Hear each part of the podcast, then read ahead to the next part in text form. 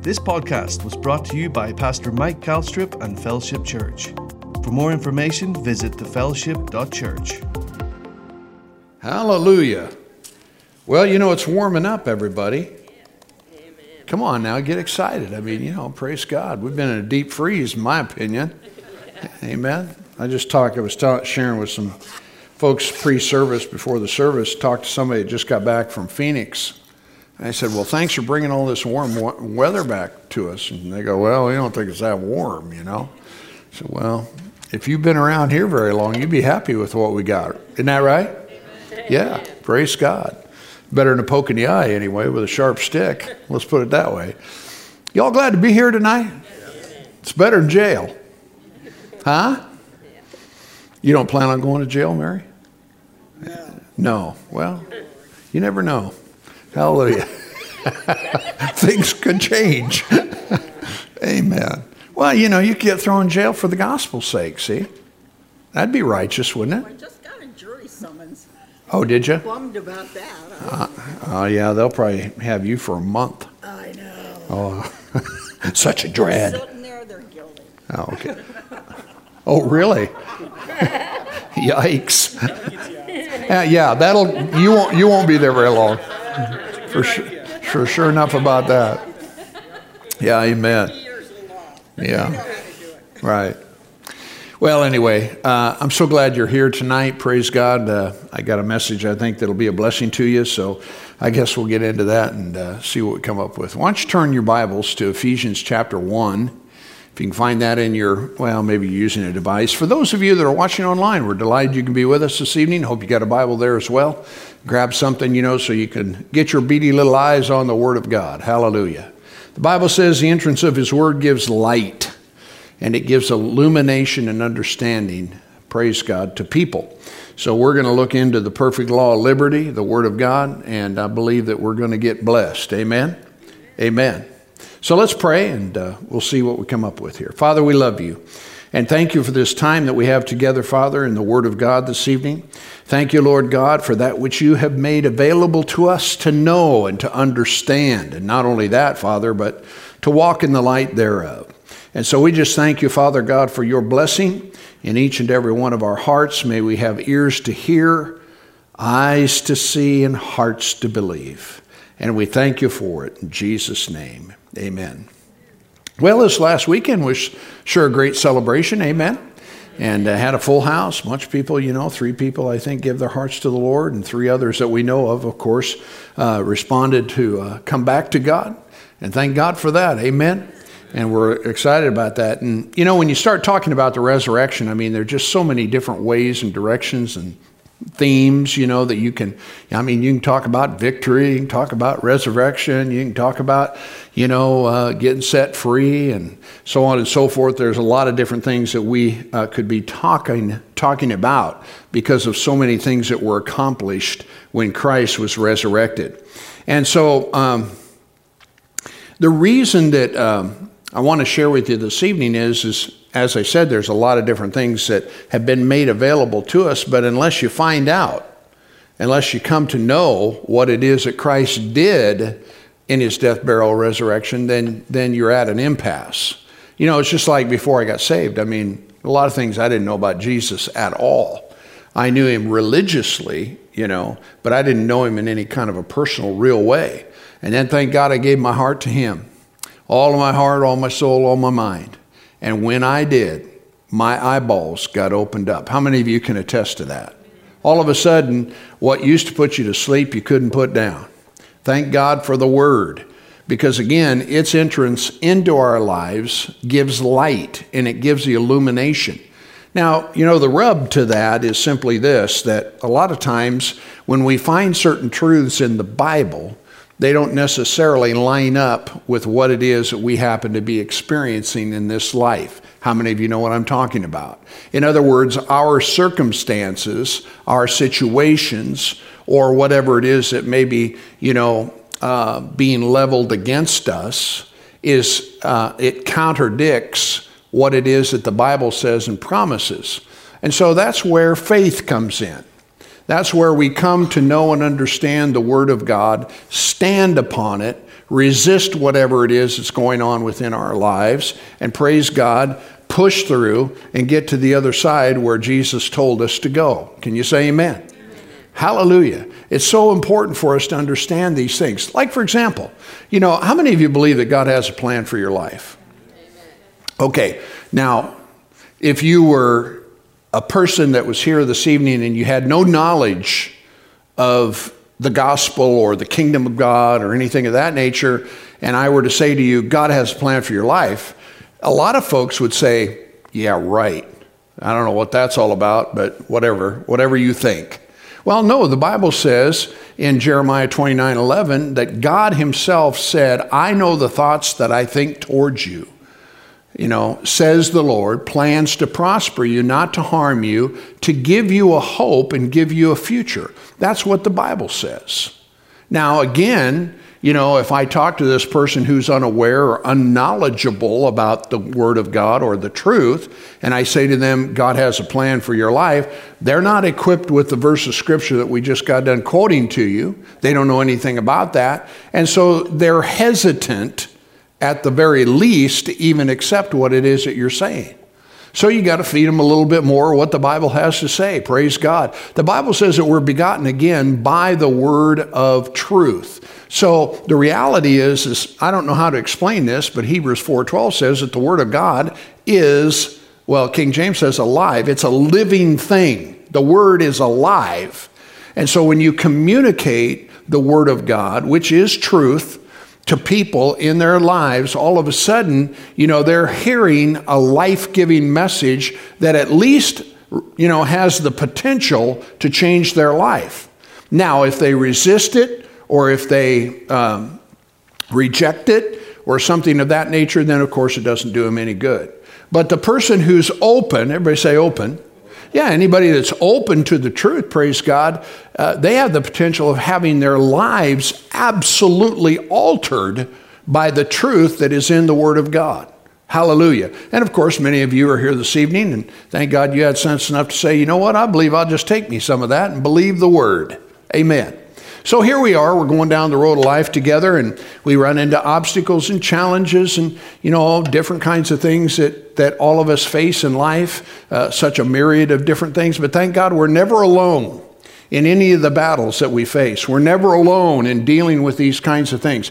God's word is true and constant, no matter what the circumstance may be. How many of you, you know, you can be going down the road of life just minding your own business, and then all of a sudden, praise God, just everything goes sideways? Any of you ever had that happen before? I mean, minding your own business you know, just doing what it is that you do. Well, of course, when those things happen, it doesn't change God and it doesn't change His will in your life. With me? Yes. Amen. And a lot of times people will judge these things in their lives you know, to, to conclude, well, now, wait a minute, God, you said this, you said that, and this is what I get, this is what I got going on, this is what happened, how come this happened, this, that, and the other. Well, always remember there's a third party involved in all of this called the God of this world Satan, our enemy, our adversary. The Bible says he walks about walking, you know, looking to devour anyone that he can find. So the Bible tells us that in those circumstances, you and I are to resist him. Everybody say, resist. Yeah, we're to resist him. In other words, we say, no, you don't. Devil, in the name of Jesus Christ of Nazareth. Why? Because there's something that Christ did for us as believers. And so we take our place, we take our stand, we walk in the light of the Word, hallelujah, and we do what it is that God wants us to do. And He said that He would take up for us, praise God. He said He would rebuke the devourer for our sake, and that He would command His blessing in our households. Hallelujah. So, I, you know, if you're a believer, the bless is on you. I said, if you're a believer, His blessing is on you. Hallelujah. You know, there was a bunch of people that came to Jesus on one occasion, and they said, uh, You know, Lazarus is sick and he's about to die. And Jesus declared, This sickness is not unto death, but for the glory of God. Hallelujah. Now, please understand that. Uh, God didn't get glorified in Lazarus' sickness or his death. God got glorified when Jesus raised him from the dead. Are you listening to me? And so it's important for us to understand, you know, that, you know, Jesus, I mean, it wasn't like when the news came, he said, Oh my God, what am I going to do? I've never had to deal with this before. I've never, you know, had such an occasion to have to this, that, or the other. And the same thing a lot of times is true with us. If we don't look to our Father, our Heavenly Father, if we don't look to the one who's purchased us with his, own, with his own blood, when these things come, you know, evil reports come all the time you know, unexpected, you know, financial things, health matters, you know, relational kinds of circumstances, you know, I heard about this, that, or the other. But I'm telling you what, God doesn't change, and He doesn't want you to change. Jesus Christ is the same yesterday, today, and forever. And thank God what He did back then, He's doing right now. He's just looking for people just like you to believe Him and trust Him. Hallelujah. You know, think about Jairus. You know, when he went to Jesus, his daughter was sick, nearing to death, and he said, I'll come and heal her. So on the way, you know, he was Jesus was interrupted with a few other things that were going on there with the woman with the issue of blood and whatnot. And somebody came from Jairus' house, and, and the report came and said, Don't trouble the master any further. Your daughter is dead. Now, dude, it doesn't get any more final than that. And yet the Bible tells us that Jesus turned to this man and he just said, Listen, fear not, only believe. And they went on down the road. See, I'm telling you, we, we serve the God of the impossible. I mean, as much as we have different chronic kinds of things or, or, or ongoing, lingering kinds of circumstances within our lives that seemingly aren't changing, I'm telling you that God is still able in every circumstance, if we'll believe and trust Him to bring about a change, to turn our captivity, to bring blessing into our life, because that's who He is. He's just looking for folks like you and me to believe Him and trust Him so that we can enjoy the blessing of God and give glory to God because we believed Him. Are you listening to me? I had a bunch of family members, you know, that weren't saved, and so I'm praying for them. How many of you pray for your unsaved family? Sure enough, man, I'm wanting them to come into the kingdom of heaven. I don't want them to wind up in hell. And you know, sure enough, one by one, I mean, some of them got in by the skin of their teeth, but they got there, you know. And that's the important part. We don't want to see anybody go to hell. But you know, uh, during the time between when I prayed and when that happened or occurred, there are a lot of things going on that would make it appear that that ain't never going to happen. But it's amazing how people's attitudes can be changed and how they can come around. I mean, my oldest brother Jim, he was ornery. You know, just hard hearted, you know, and, and really set in his ways and things. And uh, my wife and I actually led him uh, to the Lord on his deathbed, you know, but he got saved. I said, Jim, I said, uh, I think it's time we talked about some spiritual things. He goes, Yeah, think, uh, yeah, you're right you know and so i talked to him about the kingdom of heaven and what jesus did for him and that if he would give all of his heart and all his mind and soul to him that he could be saved do you want to be saved yeah I sure do see because you know uh, life's not always kind to people and it has a way of knocking the tar out of them how many of you know what i'm talking about and it also has a way of knocking the pride out of them are you listening to me so, you know, it's, a, it's to be regretted. I wish my brother, you know, would have heard about what, it, what had happened to me and, and followed suit right away. But that didn't happen. And so we still fight the good fight of faith. Are you listening to me? Why? Because we believe the word. See, I believe that God would save my brother. Hallelujah. Not only did I believe it, I knew that he already had. I just had to get my brother to figure that out so that he would bow his knee and receive Christ as his Lord and Savior. Are you listening to me? So maybe you're here tonight, you got a little challenge going on. Praise God, you can say, man, just another opportunity for God to show himself big, big in my life. Hallelujah. And then you can have a testimony. Amen? See, you can't have a money without a test. Are you listening to me? say, yeah, man, we've been believing God. I've been wanting this thing to turn around. I want, I wanted these people to see certain things, and and uh, boy, it took a while, but here we are. Isn't that good? There's so many things that God's done for us, and we can rejoice in those things. Amen? But it's through the Word that you and I find everything that God did to bring about redemption for us. So if you and that's the important point to all of this is is that if you don't know what he did for you, then then you know you're without. I there are a lot of things I didn't know about. You know, I love Jesus. I mean, I was just glad to be saved. I mean, if if there were no um, benefits, if you want to call it that, I, I was okay with that. I was just glad to be saved. But you know, the Bible says that He daily loads us with benefits. That's in the Psalms. Amen. And so, you know, all of a sudden you get to thinking to yourself, well, wait a minute now here. Let's find out what these benefits are so that we can enjoy whatever it is that He's uh, promised to us where our lives are concerned. You know, in the Old Testament particularly, you'll find that, you know, a lot of times God would say, It shall come to pass. Huh?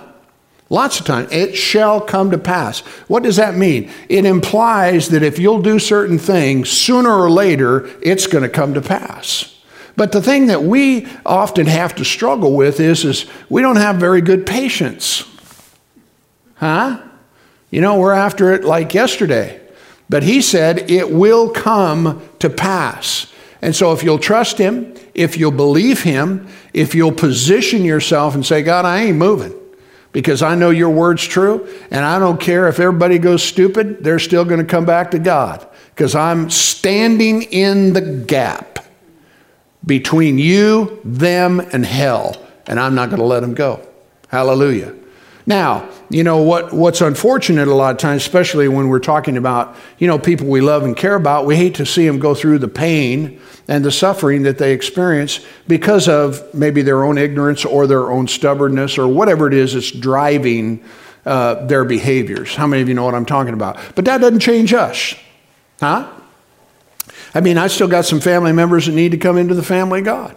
But I ain't gonna, I'm not gonna quit believing God because I know it's His will. God isn't willing that any should perish, but that all should come to repentance and receive everlasting life. Amen? So I'm going to stay right in the, right in the boat. Hallelujah. And, and believe God because I know, praise God, that's His will for them. So again, the thing is, is that in the Word we find everything that God did to bring about our redemption and the freedom that we have. Everybody say freedom. Praise God, whether you realize it or not, you've been set free from sin and death. Glory to God. You'll never, ever have to experience the consequences of sin and death.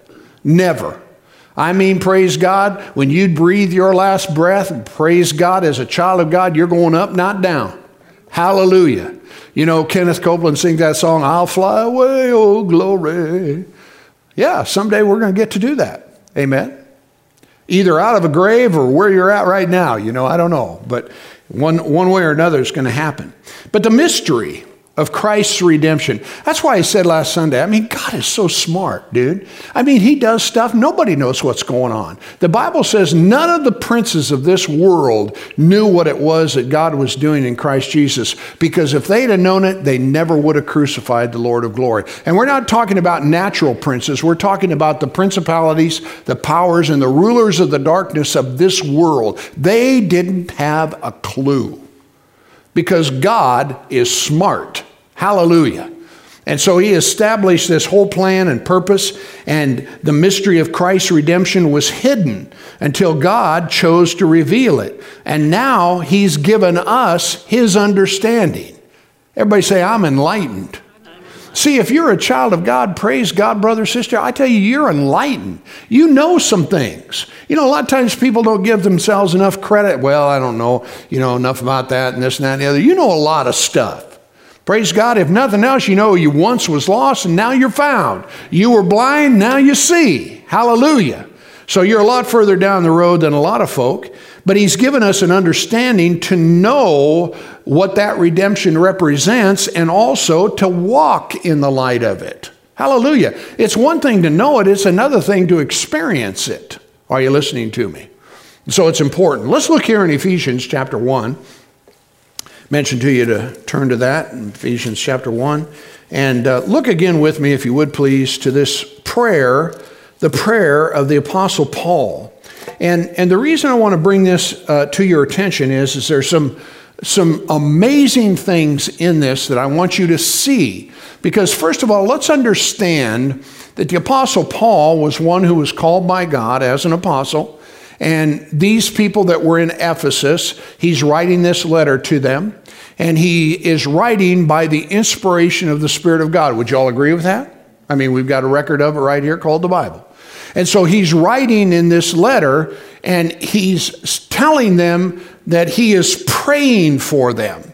And he's praying some very specific things that he wants them to know and to understand. So let's look at it together. Notice here in verse 15 Wherefore I also, after I heard of your faith in the Lord Jesus and your love toward all the saints, I cease not to give thanks for you, making mention of you in my prayers. And he begins this prayer that the God of our Lord Jesus Christ, the Father of glory, may first of all give you a spirit of wisdom and revelation in the knowledge of Him. So, Paul is wanting us, or them, I, you could say us, he's wanting us to have a revelation of knowing what Christ has done and the place or the position of authority that He's given to us as believers, that which we have in Christ. You know, a lot of churches don't teach anything about the authority of the believer, but you have authority.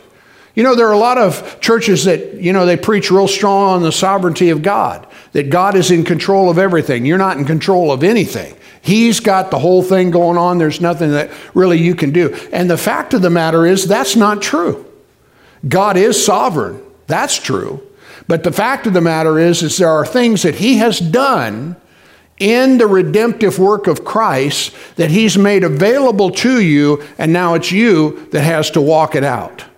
You believe that? Because it is true. Amen. I mean, there's a Godward side and there's a manward side to, to all of the things that, that take place within our lives. And thank God, our, our responsibility in that is to believe and, you know, not only that, but to agree or do or act accordingly. And God said that He would bring His word to pass in our lives. Are you listening to me? So when we read this scripture here, He says, My prayer is that the. Uh, that God will give you a spirit of wisdom and revelation in the knowledge of Him. So, in, other words, God, Paul's saying, I want you to know what it is that you have in Christ. Listen to it a spirit of wisdom, that's up here, and revelation, which is here, in the knowledge of Him. In other words, I want you to know God. You know, when he was praying in, in um, or uh, writing there in, in Philippians chapter 4, he said, That I may know him and the power of his resurrection. What does that mean? In other words, whatever it is that we witnessed in the resurrection of Christ, he wants to know it thoroughly as it applies to us as believers so that we can make an application of it within our lives. When the devil comes and tries to kill, steal, and destroy, we say, No, you don't! In Jesus' name.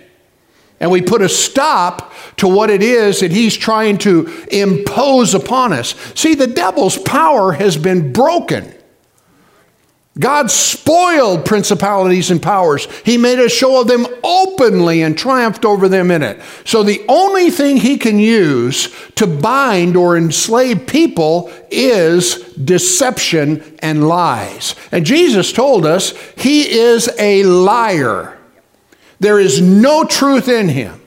You know, he'll tell you stuff like you don't amount to anything. You're never ever going to make it. I don't even know why you try. You know, he just goes down this long list of telling you how ugly you are. And what you need to do is you need to tell him how big Jesus is and what it is that Jesus did. And I'll guarantee you he'll stop talking. Are you listening to me? So it's deception that he uses, it's the truth that makes men free. You shall know the truth. Know the truth. Know the truth. I am asking God to give you a spirit of wisdom and revelation in the knowledge of Him and what it is that He's done for you. Thank God. And I tell you what, praise God, when you read the book, and the book gets in you, things change. You know, so so knowing who you are in Christ. Uh, I give you this example. The difference between borrowing something and owning it. Okay? When you borrow something, it's not really yours. And so you have this consciousness that this isn't mine. I don't necessarily possess it. It's, it belongs to someone else. But you know, when you own something, then all of a sudden it changes everything, doesn't it? I mean, you don't have to, you know, apologize for it. You don't have to, you know, wonder if it's okay. Like, for example, my wife and I, we have a, a rental property you know and, and when i go up to the rental property i don't i don't sneak around because i feel like you know maybe i'm not supposed to be there. I own it. Huh? I can do whatever i want. I can strut around the front yard if i want to. Why? Because it's mine but if it isn't mine and i'm there you know you see somebody you know that's poking around or whatever the case might be it's kind of like what are you doing here this ain't yours hit the road are you listening to me? See, God wants you to understand who you are in Christ. Not who you are in your own self, but in Him. Hallelujah. Because in Him we live and move and have our being. Glory to God. And He has made a way for us, praise God, so that when we know the truth, then we don't have to be ashamed. We don't have to wonder. But thank God we can have a confidence about what it is that God said that He would do in our lives. Hallelujah. Remember when Abraham was asked to offer up his son uh, Isaac is a sacrifice. They're on the way, and the boy, you know, he's looking this whole deal over, and he says, well, okay, we got the wood, we got the rocks, and we got this and that, and whatever, but we ain't got no sacrifice. So he asks his dad, hey, what's up with that? He says, God shall, shall, shall provide. Are you listening to me? And of course, sure enough, he did. I mean, after the whole thing was over with, there was a ram that was caught in a thicket, and they used that as a sacrifice. God comes through. I said, God comes through. He just needs you to believe him. Glory to God. And every day that the devil says, well, ain't going to work, you say, it's already done, devil. Hallelujah. We win. Glory to God forevermore. So notice here as we go on reading in verse uh, 18, he's still uh, praying this prayer, first of all, for a spirit of wisdom and revelation in the knowledge of him. And then he says, the eyes of your understanding being enlightened, or some of your translations will say, have been enlightened. So, in other words, you're not trying to be enlightened, you are enlightened. Amen? Uh, uh, so it goes on, having been enlightened. No, now notice that you may know, everybody say no, that you may know what is the hope of his calling. And then he goes on and says, the riches, and also that you may know the riches of the glory of his inheritance in the saints, and that you may know the exceeding greatness of his power to or toward us who believe. So there's three things here really the apostle Paul is talking about and praying about. Notice what it is that he's wanting us to have wisdom and a revelation in or for. He wants you to understand the hope we have in God, the inheritance that belongs to you, and the power that he's made available for you. Think about that again. He wants you to understand. See, we are people of hope. Now may the God of hope, hallelujah, you know, He is the God of hope. He's our God. And when we look in this world and we see everything going on, we're not without hope. Thank God we've got Him. Are you listening to me? So He wants us to understand this thing about hope, and He wants us to understand our inheritance. You say, Well, I didn't even know we had one. Neither did I. But thank God I can get into the Word of God and I can discover a lot of things. Amen? And not only that, He wants us to understand the power that has been given to us, usward who believe. How many believers we got here tonight? So there is a power or an authority that has been granted unto you through Christ so that you can live out your life as God would have you to, praise God, and you're not the rug of the adversary of our soul. Hallelujah. You're on the top, not the bottom. Are you with me? You're a head, not the tail. So everything changed when you became God's child, and so you're no longer bound really by anything. Woo! That was shouting ground right there. Hallelujah. You can be glad. Notice if we drop down here, we don't have time to look into all this, but drop down to chapter 2, verse 1. Well, let's, let's back this up here. Let's see. Let's, let's read verse 19. He again says, And what is the exceeding greatness of his power to us who believe? Now, notice he, he describes it according to the working of his mighty power, which he wrought in Christ when he raised him from the dead and set him at his own right hand in heavenly places. Notice where? Far above all principality, power, and might and dominion, and every name that is named, not only in this world, but in the one that is to come. And he has put all things under his feet, and he's given him to be the head over all things to the church which is his body, the fullness of him, thank you, Jesus, that fills all in all, which he wrought in Christ when he raised him from the dead. Hallelujah. And set him at his own right hand. Now, let's go on reading here, and I want you to notice this with me. Paul, again, is praying about us to understand and have a revelation of this. He says, And you who were dead in trespasses and sins, wherein in time past you walked according to the course of this world, according to the prince of the power of the air, or, or Satan, the spirit that now works in the children of disobedience, among whom we all had our, we used to have our conversation or manner of life in times past, in the lust of our flesh, fulfilling the desires of the flesh and of the mind, and we were by nature the children of wrath, even as others.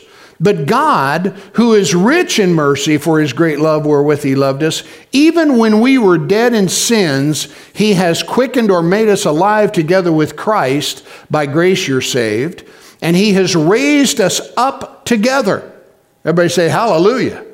Yeah, He has raised us up together and He's made us sit together in heavenly places in Christ Jesus so that in the ages to come, He's going to be able to show us the exceeding riches of His grace in His kindness toward us through Christ. For by grace are you saved through faith. It's not of yourselves, it is a gift of God, not of works, lest any man should boast because we are his workmanship, created in Christ Jesus unto good works, which God has before ordained, glory to God, that you and I should walk in them. Walk in what? Walk in good works.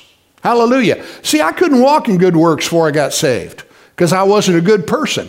I was, as the Bible describes, a child of wrath, even, as others. In other words, my nature was that of hostility toward God until He came by His grace and saved me. Well, actually, yeah, He saved me, but I, I answered, you know, we answer, you know, we respond. Don't you wish a lot of folk would respond? Life could be so much different for them if they just respond. But it says here, that we're His workmanship, created in Christ, that we should walk in these good works. Glory to God. So, in other words, no longer dominated by sin and death. No longer, you know, having to listen to and obey the dictates of the world that is around us. I tell you, I was so glad when I got saved. Glory to God. Because it changed everything. You know, people say, well, I just can't stop sinning. Sure, you can. I said, Sure, you can. That's a lie of the devil. Huh? You know, you just got to get your mind renewed, glory to God, to the fact that you're a new creation in Christ. And a lot of folk, you know, they don't grow much, they don't develop much, they don't, they don't come to understand I am no longer a part of that family. Hallelujah. I'm part of the family of God. You know, they say, well, I just can't seem to change. They say, I just keep seem to follow, I, I seem to keep falling backward. Well, let's start falling forward. I said, let's start falling forward.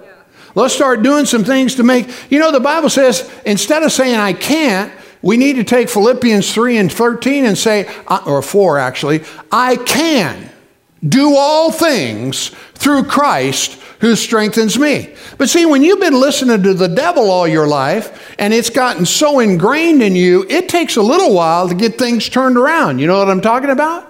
Huh? Though we walk in the flesh, we don't war after the flesh because the weapons of our warfare, they're not carnal or fleshly, but they are mighty through God to pull down strongholds.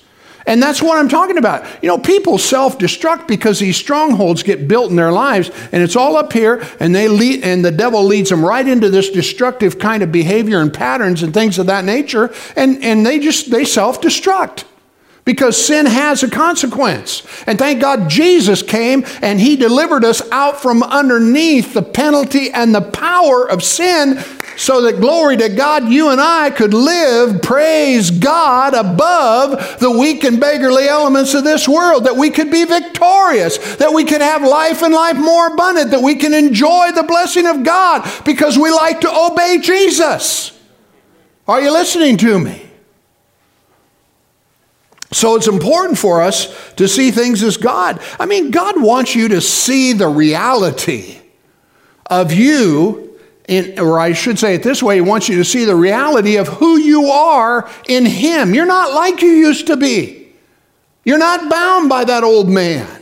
You've been set free from what it is that he's done. You're no longer a slave. What do I mean by that? Controlled or bound by sin and its dictates. You're no longer subjugated to the things in this world that dominate people's lives and, and, and cause them to be destroyed. You're no longer bound by poverty and lack.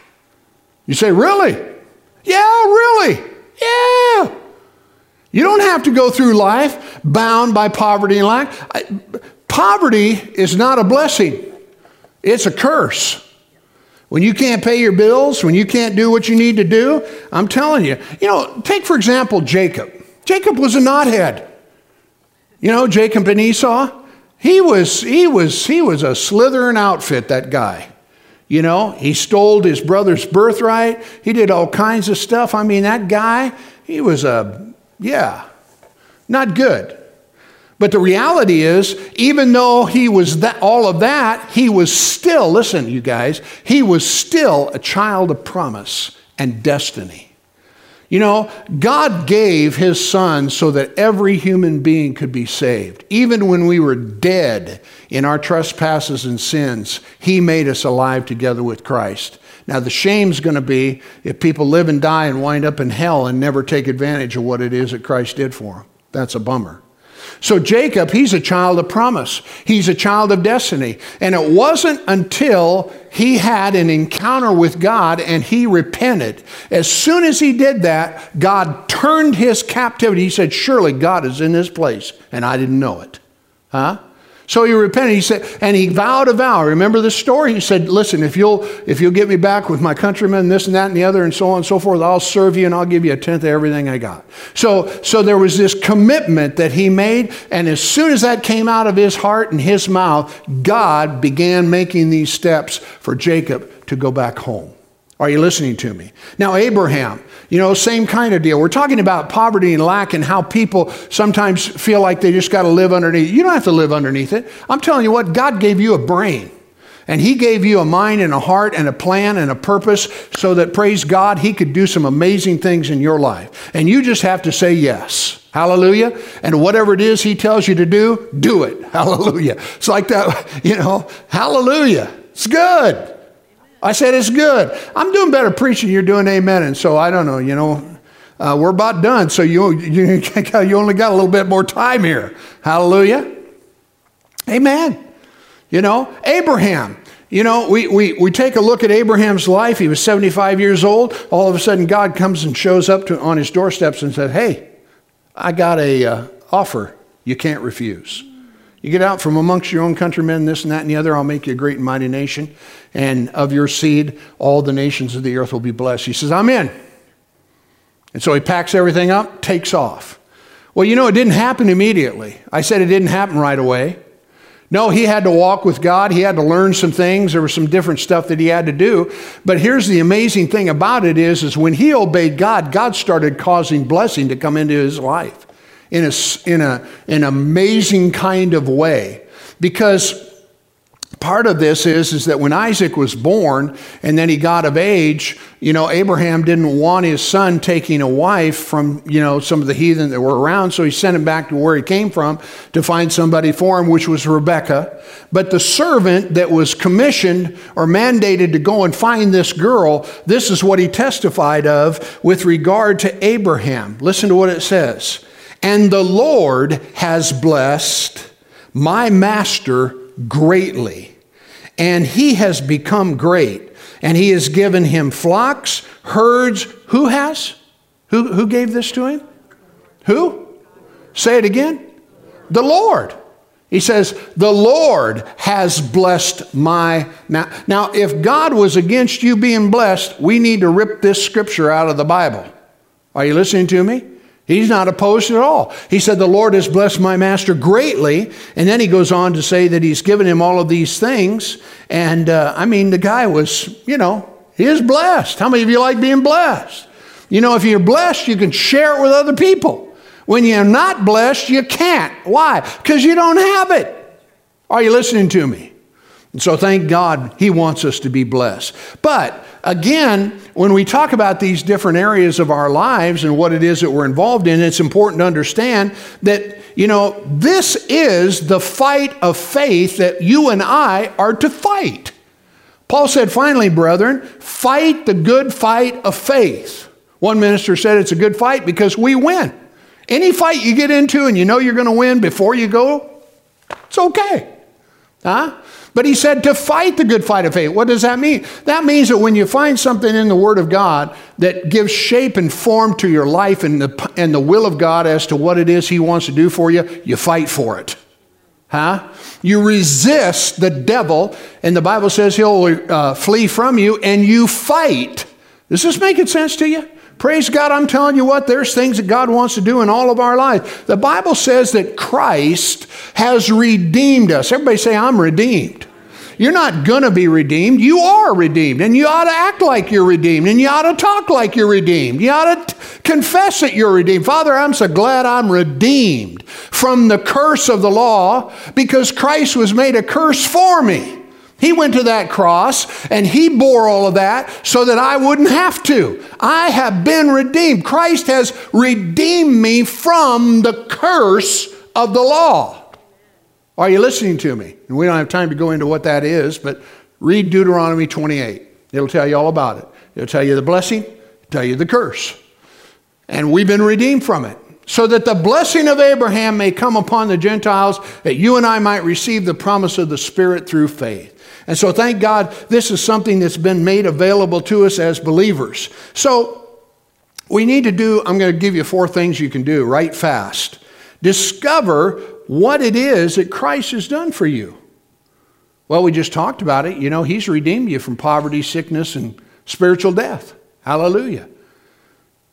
Discover what Christ has done for you. Number two, begin acting and talking in accordance to your redemption. What do I mean by that?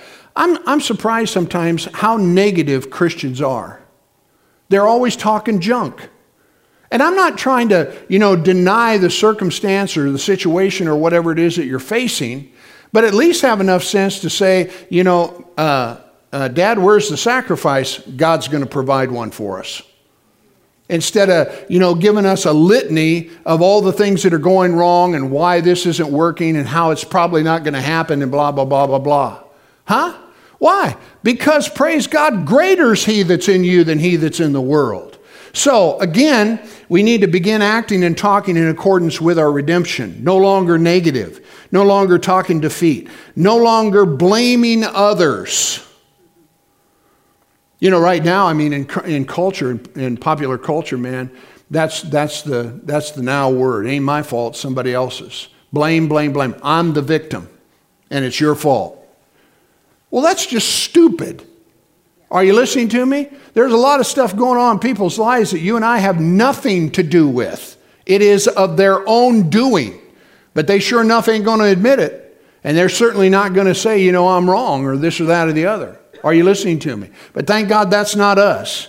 I said, thank God that's not us. Number three, refuse to allow unrighteous activity conversation, and behavior to be a part of your life. Refuse to allow unrighteous activity, conversation, and behavior to be a part of your life. Why? Because it opens up the door to the devil. When you disobey God and do something ungodly, man, it just opens up the door. Are you listening to me? You can't have no confidence then. Amen? So we just don't want to do that. Hallelujah. You know, uh, I'll give you, I, I can only speak from my own example, but Joan and I, my wife and I, we weren't uh, husband and wife at the time, but, but the reality is, is that we walked away from the world. When we got saved, we turned 180 and walked away because we knew that Jesus was real and that we were blood washed and blood bought. And there was an expectation on his part from us. And so we walked away. And you got, I, I, mean, to tell you, dude, we got all kinds of everything thrown at us. I mean, we were accused and mocked uh, uh, for being, you ever, you ever heard this one before? Well, what's the deal? You too good for us? See, the truth of the matter is, it didn't have anything to do with them. It had to do with our obeying Jesus and walking in the light of the Word of God. And man, dude, you can't live in darkness and have the blessing of God on your life. And so we walked away. And like I said, criticized, made fun of, all kinds of different things. But I tell you what, they ain't making no fun of us now. Huh? And at the very least, glory to God, we're going to heaven. Amen. So there's a little bit of difference there. But here's number four. Let me say this continually embracing the truth of God's word. Don't ever let go of it, you guys. I mean, you got a promise of God. I'm telling you, hang on to it. He said, I will restore health unto you. Glory to God. And if you got to say, God, I just thank you, you said you'd restore health unto me, then believe Him, praise God, and hold on to it. So again, continually embrace the truth of God's word and then watch God bring it to pass through your obedience. Again, you know, Joan and I, uh, that's my example. You know, when we heard the gospel, we believed something. You know, uh, here we are 19 18 19 years old when we first got saved and we started finding out and discovering that god had a plan for our life and it was a good one. See i didn't know that. You know i grew up in mainline denominational you know uh, churches and things of that nature. They, they never told us anything about that. But but we when we heard it and when we uh, uh listened to what it was we just we we said listen this is something worth believing and we chose to believe what it is that God, if it was nothing more than to know that God had a wonderful plan for our lives. And we just said, yes, I'll have it. You know, what do I need to do? Well, walk away from this, stop doing that, you know, and so on and so forth. And, and so we started cleaning things up in our lives. Now, here's the other thing you have to realize about that it didn't come immediately. You know, we, we, we, we had a history. And so it took a while for, you know, how many of you know you got to clean your fish before you can eat them? Yeah? And so there was stuff that had to be, you know, changed within our lives. It was a process. But the reality is, is as we continued, you know, uh, uh, just like I said, it's come to pass. Our lives are so immeasurably blessed because of Jesus and Him only. I am confident that if it weren't for Him, I wouldn't be alive today because all of the friends that I've hung out with, they all died prematurely and they're no longer here. They're gone. All kinds of issues and problems in prison and you name it. That was the crew that I was with. Jesus saved me from being um, lost. And he'll do that for anybody. I said, He'll do that for anybody. You know, now your life may not be perfect. You may not have all your ducks in a row just quite yet, or whatever the case might be. But I tell you what, you're far cry from where you came from. Amen. Get happy. I mean, you know, the glass is still half or half full, huh? Amen. Well, we're out of time, and I got some more things. Um, you know, the Bible says, we then having the same spirit of faith as it's written, I believe, therefore have I spoken, we also believe and therefore speak. We better look at this real quick. You got a few minutes. Look at 2 Corinthians chapter 4 with me real quick. I have flat preached myself happy. Glory to God. What did I tell you? 2 Corinthians chapter 4. Notice verse 13. We having the same spirit of faith. Everybody say, I've got the spirit of faith. Yeah, we have the same spirit of faith. As it is written, according as it is written, I believed, therefore have I spoken. We also believe and therefore speak. You know, my, our lives, I mean, uh, were, were a mess. But we believed that God had a plan for us, and we began to say, hey, man, God's got a plan for us. It don't look like it right here, but just give us a chance because we're going to get there. And we did. I believe, therefore, have I spoken. Now, notice it goes on to say, knowing that he that raised up the Lord Jesus is going to raise us up also by Jesus and present us with you. For all things are for your sake, that the abundant grace might through the thanksgiving of many redound to the glory of God. Now, listen to this. For the which cause we faint not, we don't quit. We don't give up. We don't lose heart. Hallelujah. We faint not, though our outward man perishes, yet the inward man is renewed day by day. Now, notice this for our light affliction, which is but for a moment, is working for us a far more exceeding and eternal weight of glory, while we look not at the things which are seen, but the things that are not seen. For the things that are seen are temporal or subject to change, and the things that are not seen are eternal. I tell you guys, catch the spirit of faith. Catch it. Get a hold of it. We having the same spirit of faith. Well, what is that? What, what's the spirit of faith? I believed, therefore have I spoken. Say what he says. Believe what it is that he promised, praise God. Walk in the light of it. Enjoy it. You may not be seeing it manifested in your life right now, but I'm telling you what, praise God, lay hold of it. Embrace it. Resist the lies of the devil and accept what it is that God, because the spirit of faith, listen, you guys, the spirit of faith, you're going to love this. The spirit of faith does not tolerate sin and junk in its life, and it doesn't tolerate unbelief. Are you listening to me? See, you're the one that lets stuff in your life. Thanks for your enthusiasm. You know, maybe you need to clean house.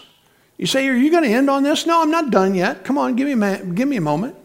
But you know, people can't figure out how come they're having so many problems. Dude, you got to clean house. My wife and I, we had to clean house.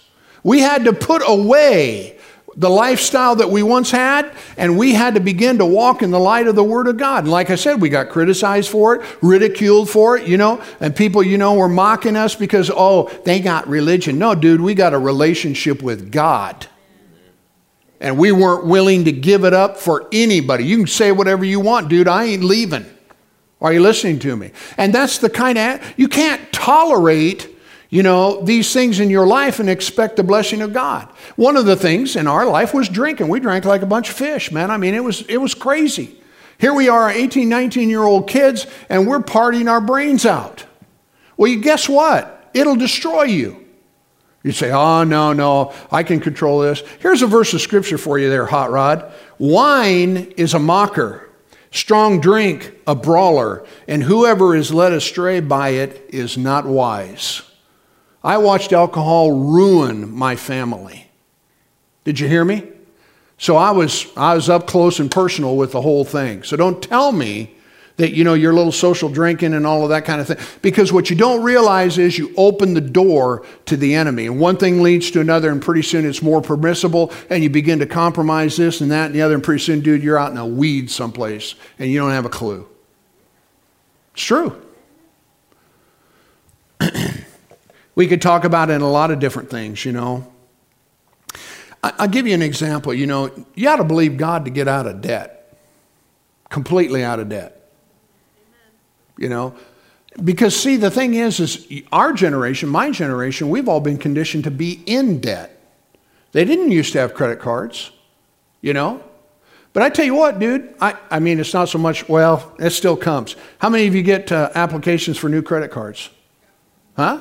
Dude, they're, I mean, they're, they're coming all the time. Why? Because they, the credit cards make people money. And not a little money, big money. When they can pop you for 22% or whatever the number is or whatever, dude, they are making bank off of you. So, you know, if you got any credit at all, they'll give you a card. Use it and we'll do this. Use it and we'll do that. You know, I mean, whatever. They don't care if you're in debt. Uh, we t- when we were in Bible school, they had a banker. He owned uh, uh, some banks down in the Dallas area or something like that. And, and he's, he was actually the uh, brother of uh, Lynette Hagin. And so he came in to talk to the students. And he said, Yeah, he says, borrow all the money you can till you can't hardly breathe. And, and get all the credit cards you can too because we like that. And if you don't want, you know, if you, if you, uh, if you overdraft your, your account, that is great. We love it. He said that they paid, I think at the time, and it's been a long time since I heard this, they paid 80 per, 82% of the salaries of all their employees off of overdrafts and fees of that nature. Think about that. Because people are undisciplined you know? So I'm just saying to you, praise God, don't tolerate it anymore. Now, now, now understand, you know, sometimes there's, you know, people need capital to be able to do it, but it, it, it's with an intelligent, you know, kind of plan that you have. You understand? I'm not saying that you, you can't or shouldn't borrow money, but I'm talking about this stuff, you know, consumer debt and things of that nature. There, people are up to their eyeballs in debt and they, they, you know, well, consolidate it. Well, then you got all of it in one big pile. You know, something else has to stop. And so you just have to say, no, we're not doing this anymore. Okay? Used to be that I believe it was uh, the Japanese, they save 52% of everything they make. 52%. That's a lot. Well, you know, they weren't driving around Lamborghinis, you know. They didn't have 16 televisions all over the, you know, wherever. What can you do that? Sure. I, I'm not opposed to it, man, dude. You, you could, you know, wall your whole house with TVs. I don't care. You know, but do you get my point? You're saying, you know what? It's, it's time to make a change here. It's time to change the mentality that we have. Here's the verse of scripture. The rich rule over the poor, and that's certainly true, and the borrower is a slave to the lender. Because every month, Bubba, they want their money. And if they don't, after about three months, they come and get your stuff. Are you with me? So, again, this is not some, I'm not trying to be Debbie Downer here or anything. What I'm just saying is, is let's, uh, let's, let's make some changes and let's, you know, stop doing whatever it is we're doing to get us where we got. With me? You say, yeah, but I won't be able to have. Yep, that's right. Smile, everybody. It's all good. You don't need it anyway. My wife and I have a storage unit. And these people, they bring their stuff in. And I tell you what, people got stuff. And some of the stuff isn't worth saving, but they put it in there anyway. And I say, Hallelujah. You know why? Well, because they pay me a little something every month and, and it benefits us. We are consumer crazy. Are you listening to me? We got this, we got that, we got to have this, we got to have that. And not to mention the fact, you know, and, and again, please understand me. I don't care what you got. I mean, you can have whatever you want, but let's have it and not it have us. Okay? Now, one more thought. And we're talking about not tolerating things in our lives because the spirit of faith doesn't do that. Well, I got a couple of them actually. Let's do the sharp tongue first. Don't tolerate a sharp tongue. The Bible says not to let any corrupt communication come out of your mouth. Zip your lip. Are you with me? You say, yeah, but I just can't. Sure, you can. I said, yes, you can. You may not have been in the habit of doing it, but you can. So let no corrupt communication come out of your mouth, but rather that which is good to the use of edifying, that it may minister grace to the hearer. Hallelujah. Amen. I remember Brother Hagin, you remember when uh, Jimmy Swaggart and, uh, what's that guy's name? Jim Bakker, when they fell, this was back in, I think, the 80s or something like that. They went to Brother Hagin, and now he's our spiritual father, and he was the founder of our school, and they wanted to comment. You know, they wanted him to comment on what had happened with these two leaders. You, you got to understand, Jim, uh, Jimmy Swaggart was turning hell upside down all around the world. It wasn't just in the United States. That guy was cutting a wide swath. So naturally, he'd have a target on his back. Are you listening to me? But when this happened, they wanted a comment. You know, they wanted Brother Hagin to say something about it, and he said, no comment. You know, you think when the news, you know, people show up, you gotta, you gotta have a statement or something like that. No comment. That's smart. Are you listening to me?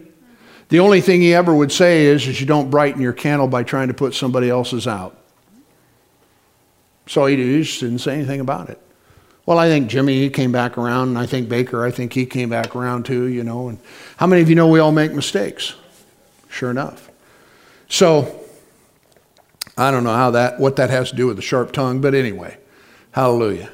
And then finally, immorality. Immorality is destroying our country. I mean, it is absolutely rampant. The stuff that we allow, the things that people think nothing of these days, is destroying people's lives. Are you listening to me? So you can't if you're going to have a spirit of faith, you can't tolerate it in your life. You got to you got to get it out. Praise God. And here's the reason why, you guys, because that's not who you are anymore. If any man be in Christ, he's what? New creation, a new creature. Old things have passed away and behold, all things are become new. But sometimes I tell you what, you got to get pretty ornery about it when this stuff is, you know, playing around in your life, man. You gotta, you gotta, you gotta drive a stake in the ground and just say, no, we are not doing this. Are you with me? Because that's where the blessing of God is. Hallelujah. So, anyway, to conclude, you may be in a great battle. Maybe you're having to fight the, the good fight of faith. Praise God, keep believing Him. Because I'm telling you that what He wants for you and what you have in your heart, it is absolutely yours. It's available to you. And praise God, He said He would bring it to pass. So don't lose heart, don't faint, don't give up. I'm telling you what, praise God, what you know is good and it's good for you and it will work in your life. It will bless you, glory to God. There's coming a day when the reaper, or you're going to be the reaper, and the harvest is going to come in. Are you listening to me? When the devil tells you it ain't working, they're not this, they're not that, don't you believe a word of it? Praise God, because God said that He would bring His word to pass in your life. Can you say amen? Let's stand, everybody. I got to quit. Hallelujah. You guys are great listeners. How many glad you came tonight? Come on now, let's continue believing God for whatever it is we have in our hearts, because He will bring it to pass. Glory to God forevermore. Just say, I'm going to have me some of that. Huh? You just take whatever's ugly and you get rid of it, and you put the good stuff there. Say, Can I do that? You absolutely can do that. Glory to God. Amen. When, when um, Joe and I first got married, you know, we hung out with all kinds of couples and different things of that nature, you know, and, and we'd watch behaviors in couples. And one of the things, one time I remember we were talking, she said, she said, you know, honey, I, I want to talk to you about something because I see this happening, you know, and, and I don't want it to be a part of our life. See, when you see something going on that ain't right, you, you got to stop it you know and in this particular circumstance she was watching what other couples were doing in terms of uh, sarcasm you know, now sarcasm just in and of itself, you know, maybe it's not that big a deal, but if you let it go, it, it, it can get real ugly. And we watch that happen because nobody likes to be on the butt end of something sarcastic. How many of you know what I'm talking about? So we just decided, she says, I don't want us to be sarcastic toward one another at all, anytime. And I said, You got it, baby.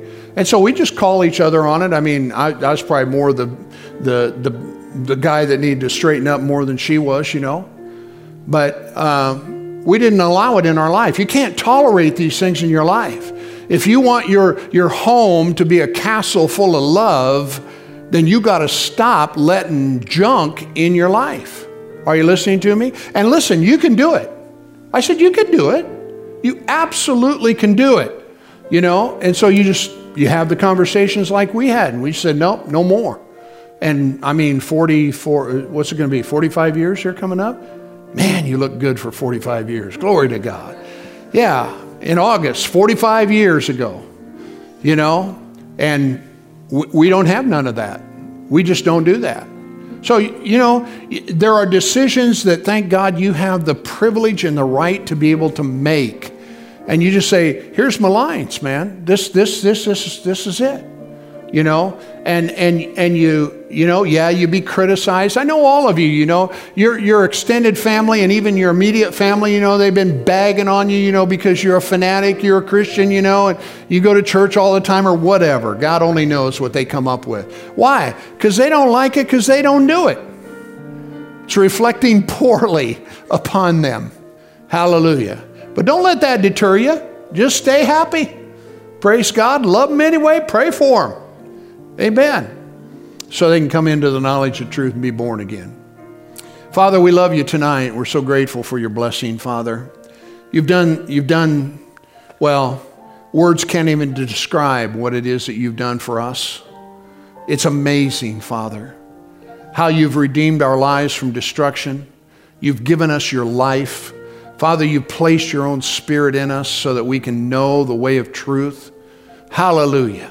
Father, we thank you for the spirit of faith. And thank you, Lord God, that you've given it to us so that we can walk in the light thereof. Father, as we go from this place tonight, let us be encouraged in our faith, in what we believe, what it is you promised, and the things that you're doing. Glory to God, Father. I thank you as we take simple steps to obey you and do the will of God, that, Father, just like you said, you will bring it to pass. And so we just thank you, Father God. We rest in that confidence, knowing, hallelujah, that you're on our side. And we thank you for it in Jesus' name. And everybody said, Amen. Praise God. You may be seated.